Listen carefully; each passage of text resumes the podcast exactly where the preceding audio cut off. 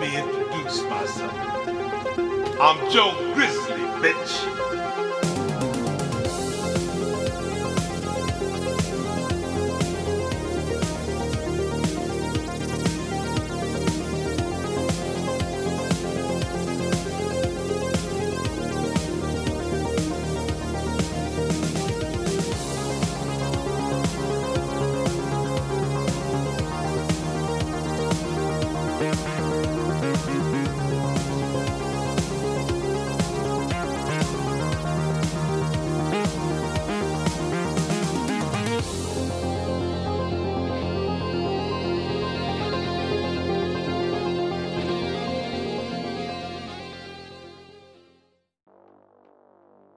So, first off, I want to apologize for my voice. Uh, these allergies are kicking my ass. And I also went to a metal show this weekend. So, yeah, can't really talk. But with that being said, what up, and welcome to the Mean Joe Grizzly podcast. I'm your host, Mean Joe Grizzly. And on this episode, we're going to be talking about one of the most underrated, underutilized, and underappreciated characters Marvel has ever created. I am, of course, talking about Marvel's Batman aka Moon Knight. Now, I'm sure that most of y'all have seen the trailers for Moon Knight series that is coming out on Disney Plus next week. I'm also sure that most of you have no idea who the hell Moon Knight is, but don't worry because Mean Joe's got y'all covered.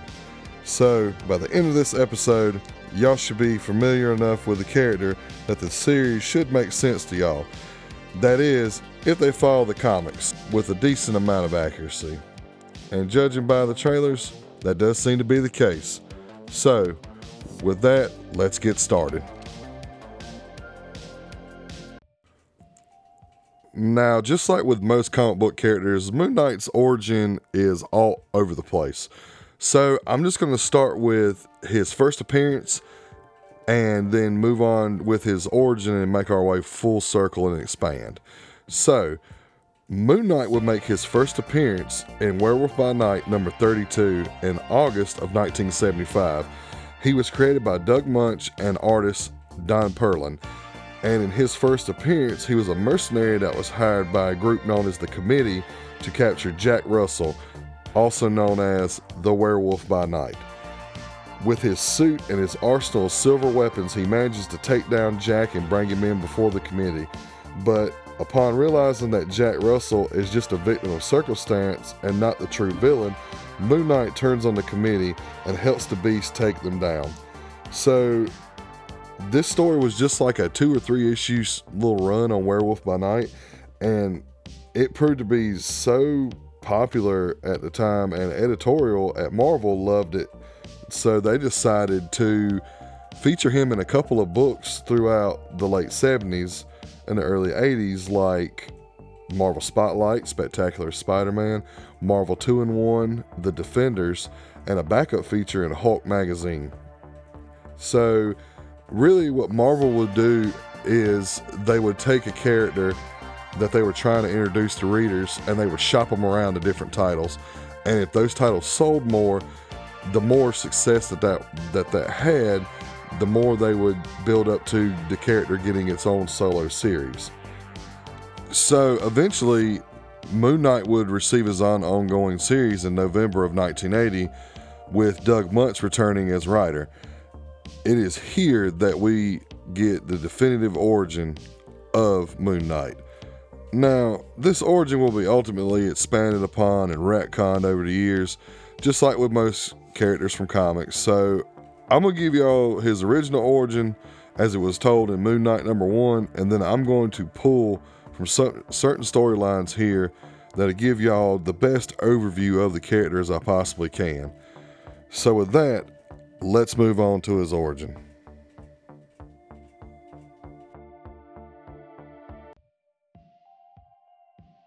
So, Mark Spector served as a Marine and briefly as a CIA operative before being dishonorably discharged after lying on his paperwork. He would then become a mercenary and be recruited by fellow mercenary and friend Jean Paul DuChamp, aka Frenchie. Now, the two would work on missions together for years until they take a mission in Sudan where they are contracted by a local warlord to quell a rebellion.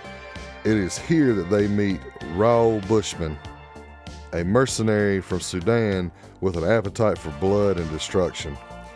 So while doing this mission, Mark becomes increasingly disgusted with Bushman's actions because he doesn't just stay focused on the mission and only kill when it's necessary for the mission, like Mark and Frenchie do. He just wants to kill and he just wants to torture and rape and pillage. That's just all he wants to do. Everything he does is atrocious. So eventually, they come across this like archaeological dig in this small village, and Bushman wants all the treasure and loot that is within this unearthed tomb. So, what does he do? He kills the guy in charge, which was a doctor named Dr. Peter Alraune, and then attempts to kill his daughter Marlene to get rid of any witnesses to the murder. So, which really doesn't make any sense because, you know, he's a mercenary. He's already killing innocent people. He doesn't really care about human life. Don't really know why he's trying to cover things up, but, you know, comics. There's that logic.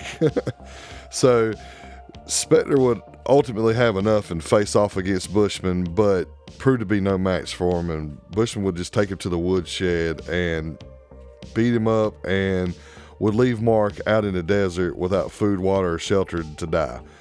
But Mark would make his way back to the dig site, and the locals there would take him to the unearthed tomb and lay his body before the statue of Khonshu, the moon god.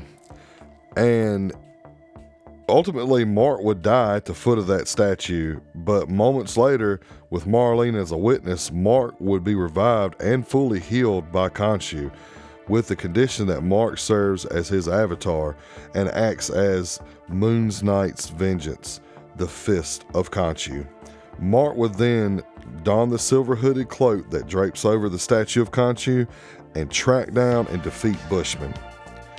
It is then that Mark, Marlene, and Frenchie will return back to America to New York City and begin his campaign as, as the crime fighter Moon Knight now sporting a white and silver Kevlar weave bodysuit with the cloak of Khonshu. Mark would be asked why the white and silver when he loses the element of surprise at night.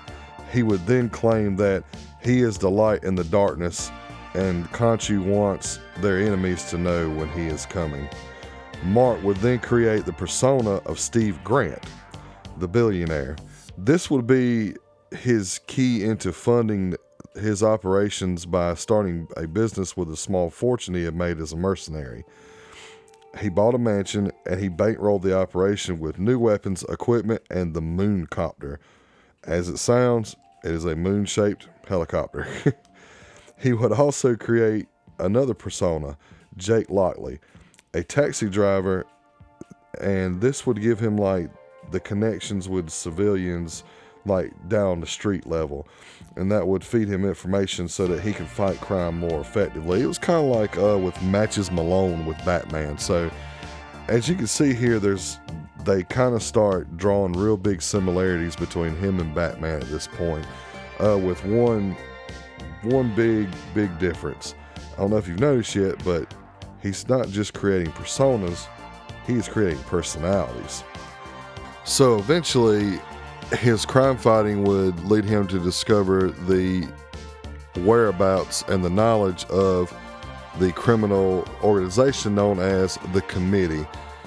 And this is where we bring everything full circle to his first appearance, where he is hired by the Committee to track down and capture Jack Russell, aka the Werewolf by Night. And of course, we know at the end of that, that story the committee was taken down and disbanded. Now, Moon Knight would have many adventures and face off against many foes throughout the years, but having to maintain the identities of Mark Spector, Steve Grant, Jake Lockley, and Moon Knight would lead him to develop dissociative identity disorder and schizophrenia. This would be a staple of his character from now on, and really to the point that his mental health made everybody question him, like that if Khonshu was even real. They just kind of looked at him as this crazy vigilante with multiple personalities. He's he's legitimately Batman with multiple personalities. It also doesn't help when you're like extremely, extremely ruthless and brutal to criminals. Like Moon Knight is not like Moon Knight is a lot like Ben Affleck's Batman from BVS at the beginning of the movie, where he beats these criminals up, sometimes to almost within an inch of their life, and brands them with his batarang. Moon Knight does the same thing. He has Moon Knight has these another another thing that kind of makes him very similar to Batman is his arsenal of weapons he actually has these things called crescent darts, and they look like little mini crescent moons, and they're like razor sharp. And I think at one point they were made out of adamantium. I'm not sure if they still are. Adamantium being the metal that's grafted to Wolverine's skeleton, the strong, strongest, yeah, the strongest metal in the Marvel universe. So Moon Knight would do he would brutalize and mutilate his the criminals that he would catch. Sometimes to the point of cutting off limbs and stuff. So Moon Knight never really had any credibility with the superhero community because of these violent actions that he would commit throughout his years as a crime fighter. And probably the best example of this was when the infamous committee would return once again to seek revenge against Moon Knight, and they would hire Raoul Bushman to face off against the anti-hero. And you know what better person to pick than the person who killed him the first time? So as you can guess the fight between bushman and moon knight is ridiculously brutal and gory. And the end result ends up being moon knight's legs being injured to the point where he can no longer walk and bushman having his face literally carved off by moon knight moon knight takes one of his crescent darts and carves off Bushman's face, and then takes that face and drapes it over the statue of Khonshu as a kind of twisted, sick, like tribute to the god. It's just, it's just really gnarly, and it's it's almost like sitting back watching this hero just descend into villainy. And not to keep referring to Batman, even though this is Marvel's version of Batman, but it's almost like when uh, Harvey Dent on The Dark Knight was saying, uh, "You either you either die a hero or you live long enough to see yourself become the villain." Uh, it's it's very much like that because he goes from being this this bare knuckle vigilante that gets the job done, you know, and doesn't necessarily kill all his villains, but you know, heavy handedly defeats all his villains and all the criminals that he faces off against. But he never was this sociopathic, like psychopathic monster that was mutilating people until really until this story. I mean, everybody knows throughout throughout the Marvel the history of Marvel comics, Moon Knight ain't nobody to mess with. He's a lot like the Punisher. But the Punisher straight up kills people. Moon Knight mutilates people. so it's like he, it, and all this is seemingly stemming from Khonshu.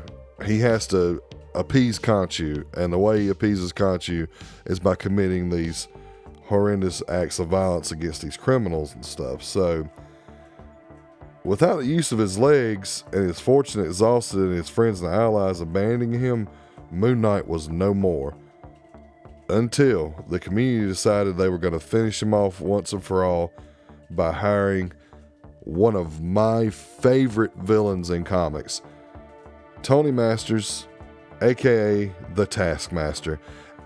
And I know what some of y'all are thinking. If y'all don't read comics, the way you have heard that name is that was the main villain of the Black Widow movie. It was the girl that was brainwashed that could switch between everybody's fighting styles and stuff. Uh, yeah, not like that in the comics. much better in the comics. Uh, Tony Masters is the man. That guy, he's the guy who everybody goes to to train their men because he knows all fighting styles because all he has to do is watch someone fight one time and he can seemingly fight just like them. Now, he can't copy superpowers, but he can copy their techniques and the way that they fight and their style. So he's just a really, really cool villain that was very, very underutilized in the Black Widow movie. But I digress.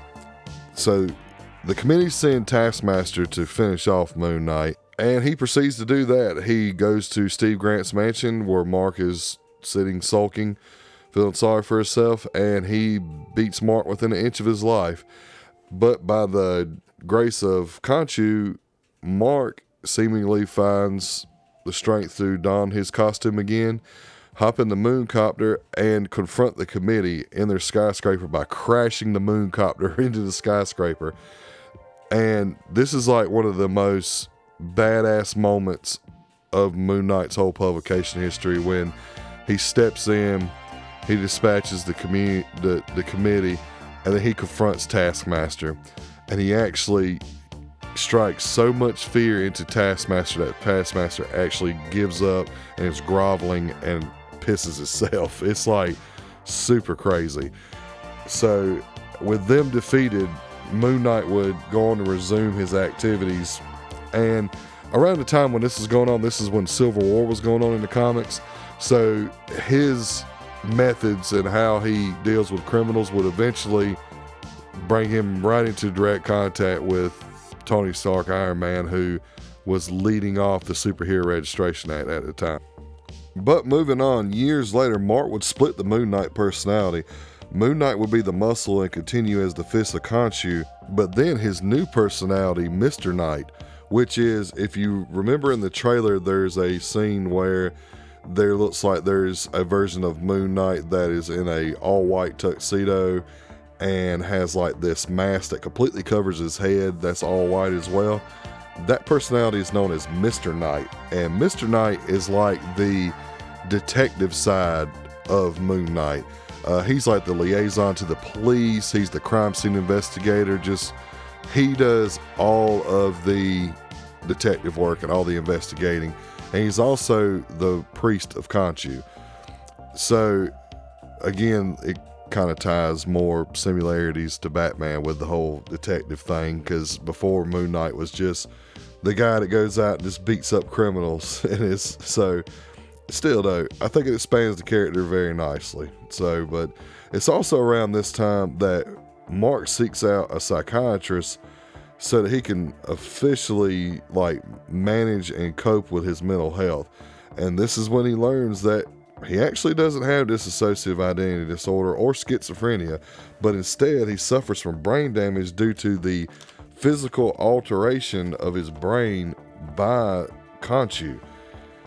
And these physical alterations were caused by him trying to maintain a connection with Khonshu. So his personalities, which Jake Lockley, Steve Grant, Moon Knight, Mark Spector, and now Mr. Knight, they were all a result of his mind trying to adjust to the changes that Khonshu made. This would be a constant struggle for Mark, and Moon Knight would also go on to face off against many other enemies over the years, like avatars from other Egyptian gods, vampires, serial killers, and even werewolves, all the while still coping with his multiple personalities and Khonshu consistently trying to bend him to his will or take over completely. So he would take on his newest endeavor, the creation of the Midnight Mission, a haven for those who walk at night. Now, of course, I didn't cover everything about Moon Knight. Uh, we just ain't got enough time to do all that. This this episode would be hours long if I did that. So this is just a brief overview of the character. But in the future, when the season's over with, I'm going to give the season review and I'm probably going to talk about any of the important characters that it introduces as well as its impact on the MCU. But I want to try to do something a little different with these episodes after we explain a character's origin and the background. I want to give out a little bit of reading recommendations. So if you want to get into Moon Knight, I recommend these titles So you can find all these on Comixology, and I would start out with the Marvel Epic Collection Moon Knight Volumes 1, 2, and 3, which that right there is enough to keep you busy for a while, considering that all three of those are like three and 400 pages long. And then I would move. And then I would move on to Moon Knight Volume 1, The Bottom. This is the real brutal Moon Knight story that I was talking about earlier. I feel like that's a very a very essential Moon Knight reading. And then I would probably read Jeff Lemire's run on Moon Knight.